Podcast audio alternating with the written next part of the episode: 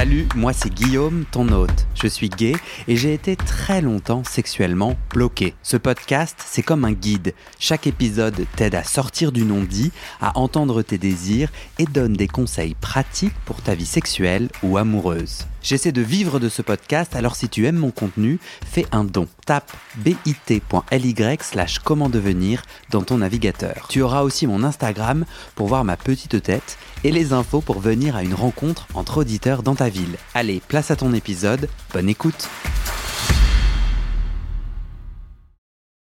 Salut les amis, c'est Guillaume, le podcasteur. Bon, il y a quelques jours, j'ai reçu ce texto d'un amant. Salut mon beau, j'espère que tu vas bien. Je voulais te dire que je viens de faire un check-up pour prendre la PrEP et il se trouve que j'ai une infection gonorrhée au niveau de la gorge. Dans le doute, n'hésite pas à faire des tests dans quelques jours, sorry. Alors j'avoue au début, je me suis dit ah fais chier, j'ai pas envie de gérer ça, ça m'a saoulé. Bon après je me suis dit ah c'est cool, euh, j'aime bien euh, qu'ils prennent soin en fait, qu'ils m'envoient ce texto. Je me suis senti euh, respecté, je me suis dit ah il est malin, amant validé. Bon ensuite je me suis dit mais je suis censé faire quoi là? Est-ce que je vais direct me faire tester? Moi, j'avais pas de symptômes et j'ai lu quelque part qu'un test trop rapide peut revenir négatif parce qu'en fait, l'infection n'a pas eu le temps de se développer dans, mon corps. Autre question, est-ce que je peux continuer à faire du sexe ou pas? Parce que j'avais un plan cul euh, euh, planifié euh, dans la journée. Donc je me dis, bah, est-ce que j'annule direct ou est-ce que en fait non? Et puis comment je fais un test rapidement? Attends, est-ce que j'appelle ma médecin? Est-ce que je prends rendez-vous? Est-ce que je vais directement au laboratoire? Bon, plein de questions comme ça. Et je les mets en message vocal, en message vocaux pardon, au docteur Thomas Grudenwald, spécialisé en santé sexuelle. Tu l'as déjà entendu sur ce podcast. Je te conseille vivement, bien entendu, d'écouter les épisodes avec Thomas sur le lavement, la sodomie ou la PrEP par exemple. Bon, Thomas m'a répondu, il est super sympa. Et j'imagine que si moi je me pose ces questions, bah peut-être que d'autres qui écoutent le podcast aussi. Alors j'ai décidé, avec l'accord de Thomas bien sûr, de publier nos échanges de messages vocaux où il répond à toutes mes questions. Écoute bien jusqu'à la fin parce qu'il donne une super astuce à la toute fin que j'applique maintenant grâce à lui pour simplifier mon processus de dépistage. Bonne écoute Coucou Thomas. Euh, bon, il y a sept jours, j'ai eu, du sexe avec un amant qui vient de m'envoyer un texto en me disant que dans son dernier check-up, il avait été euh, positif à la gonorrhée dans la gorge. Et du coup, je voulais avoir ton conseil. Euh, est-ce que je peux directement aller me faire euh, tester euh, ou est-ce qu'il faut que j'attende un peu pour que la gonorrhée se déclare chez moi si je l'ai attrapée? Voilà, ben dis-moi, bisous. Salut Guillaume, ben écoute, j'ai bien vu ton message concernant ton contact avec une personne positive à la gonorrhée. C'était un contact qui a plus de 7 jours, donc tu peux te faire dépister pour la gonorrhée parce que l'incubation de la gonorrhée, c'est 7 jours, comme dans le document que je te transmets. Tu verras dans ce document qu'il y a le délai d'incubation maximum pour euh, les IST. Et en règle générale, quand tu es en contact avec quelqu'un, il faut attendre ce délai d'incubation pour euh, se faire tester et pour pouvoir, si, pour pouvoir être sûr que le test sera bien négatif, euh, enfin sera bien fiable au, euh, et on pourra te donner une réponse qui te dira si tu as été ou pas contaminé. Donc il faut toujours attendre le délai d'incubation maximum. Pour la gonorrhée, c'est 7 jours. Pour chlamydia, c'est 15 jours. Pour VIH et syphilis, c'est jusqu'à 6 semaines. Euh, donc, bah, tu peux faire les tests maintenant et tu sauras s'il y a une contamination ou pas. Parce que fort heureusement, c'est pas parce que tu as été en contact avec quelqu'un qui a une IST que tu vas automatiquement euh, être euh, contaminé toi-même. Donc c'est toujours valable de faire un test avant de faire un traitement, sauf si tu as des symptômes. Si tu as des symptômes, là, il est légitime de faire le test et dans la foulée de faire euh, un traitement probabiliste, c'est-à-dire on traite en probabilité l'IST euh, qu'on estime, euh, que tu estimes avoir contracté. Coucou, merci, ouais, c'est super clair. Du coup, j'ai deux autres questions pour toi. Euh, pour faire un test, est-ce qu'on est, d'accord que soit je vais dans un centre de santé Cégide, du coup c'est gratuit et anonyme dans mon coin? moi j'habite à Paris, donc il y en a mais j'imagine qu'il y a des gens qui nous écoutent qui n'habitent pas Paris et qui n'ont pas de Cégide. Bon, ça c'est pour les Français, hein, je ne sais pas les, les, systèmes dans les autres pays. Euh, soit mon autre possibilité, et toujours en France, c'est de demander une ordonnance à ma médecin traitante qui me suit pour la PrEP, par exemple, euh, pour pouvoir faire un test. Euh, Est-ce que tu es d'accord? Et ma deuxième question, c'est est-ce que tu me recommandes d'arrêter totalement le sexe jusqu'à avoir mes résultats euh, ou pas? Euh, Tu vois, notamment, je me demandais, euh, mon amant, il m'a indiqué que sa gonorrhée positive, c'est dans la gorge. Dans quelle mesure alors moi ça va ça peut être aussi dans la gorge et donc en fait je suis safe sur, sur les autres parties de mon corps tu vois? Ou est-ce que ça marche pas du tout comme ça? Salut Écoute, tu me demandes comment euh, faire pour faire euh, un test de dépistage, des tests de dépistage.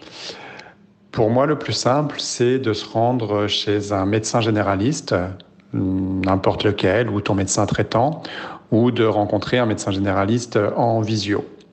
Et là, il y a des plateformes qui te permettent d'avoir des consultations assez rapidement. Euh, ce médecin généraliste pourra te fournir une ordonnance pour le dépistage des IST. Et avec cette ordonnance, tu peux aller sans rendez-vous dans n'importe quel euh, laboratoire d'analyse euh, biologique. Euh, et il faut pas être à jeun et tu fais, euh, feras les tests dans ce laboratoire et tu auras les résultats en 24 à 48 heures. Au moins, tu auras une certitude assez rapidement. L'autre option, c'est d'aller dans un centre de santé sexuelle ou un Cégide euh, là, c'est en règle générale avec ou sans rendez-vous, à voir selon les endroits. Et là aussi, tu peux obtenir une ordonnance, voire faire les tests directement sur place. Et dans certains cégites, parfois même aussi avoir un traitement directement. Euh, si nécessaire, dans les Cégides, c'est possible que ce soit gratuit ou c'est possible que ce soit même anonyme. Euh, mais à savoir que si tu fais ça avec ton médecin généraliste dans un laboratoire et que tu as une sécurité sociale et mutuelle, ce sera aussi euh, totalement gratuit finalement pour toi. Euh, enfin, si tu veux juste faire une sérologie VIH, euh, c'est possible d'aller dans n'importe quel laboratoire en France, sans rendez-vous, sans ordonnance, et uniquement avec ta carte vitale. Et là, tu pourras faire euh, une sérologie VIH euh, et c'est totalement pris en charge. Ensuite, tu me parles du, des rapports sexuels quand on a une IST ou une suspicion d'IST. Bon, si on veut être clair avec nous-mêmes et euh, se protéger les uns les autres, quand on a une IST ou une suspicion d'IST, on n'a pas de rapport sexuel. C'est ce qui va permettre de euh, casser les chaînes de transmission et euh, potentiellement de diminuer le nombre d'IST qui circulent dans la communauté entre les hommes qui auront des rapports sexuels avec des hommes. Euh, mais si euh, malgré tout tu souhaites avoir des rapports sexuels, eh ben, il faut protéger le site contaminé.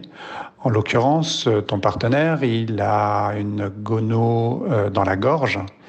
Donc, a priori, peut-être qu'il t'a fait une fellation et dans ce cas-là, toi, tu peux avoir la gono au niveau urinaire. peut-être qu'il t'a bouffé le cul et dans ce cas-là, tu peux avoir une gono au niveau anal. donc, si tu veux avoir des rapports euh, de ce type-là, bah, il faut protéger euh, les zones qui peuvent avoir été euh, contaminées par des préservatifs pour toutes les pratiques. Ouais, top, c'est clair. Alors moi, ma médecin généraliste, elle n'est pas disponible assez rapidement. Euh, tu es d'accord que n'importe quel médecin peut me faire une prescription? Euh, et même mon ou ma médecin généraliste euh, peut, sans avoir à me consulter, puisque j'ai mon amant qui m'a dit euh, qu'il était positif, euh, il ou elle peut me faire une ordonnance pour que j'aille directement faire le test. T'es d'accord que j'ai pas besoin d'aller forcément chez mon médecin généraliste? Chou, tout travail mérite salaire. Alors certes, ce n'est qu'un bout de papier sur lequel elle va indiquer les prélèvements à faire, quand, comment, quoi les faire. Et ça va lui prendre peu de temps, mais euh, ça, c'est quand même un travail. Et donc, euh, oui, une consultation est nécessaire, une consultation en visio, une consultation en présentiel, euh, mais une consultation quand même. Euh, sinon, euh, le plus simple, et c'est ce que je fais parfois pour certains patients, c'est que je prescris une ordonnance de dépistage à renouveler plusieurs fois. Et dans ce cas-là, ben, il n'y a pas besoin de voir son médecin à chaque fois qu'on a une un doute ou une suspicion de contact avec une IST potentielle. Ça, ça se demande en consultation médicale à son médecin.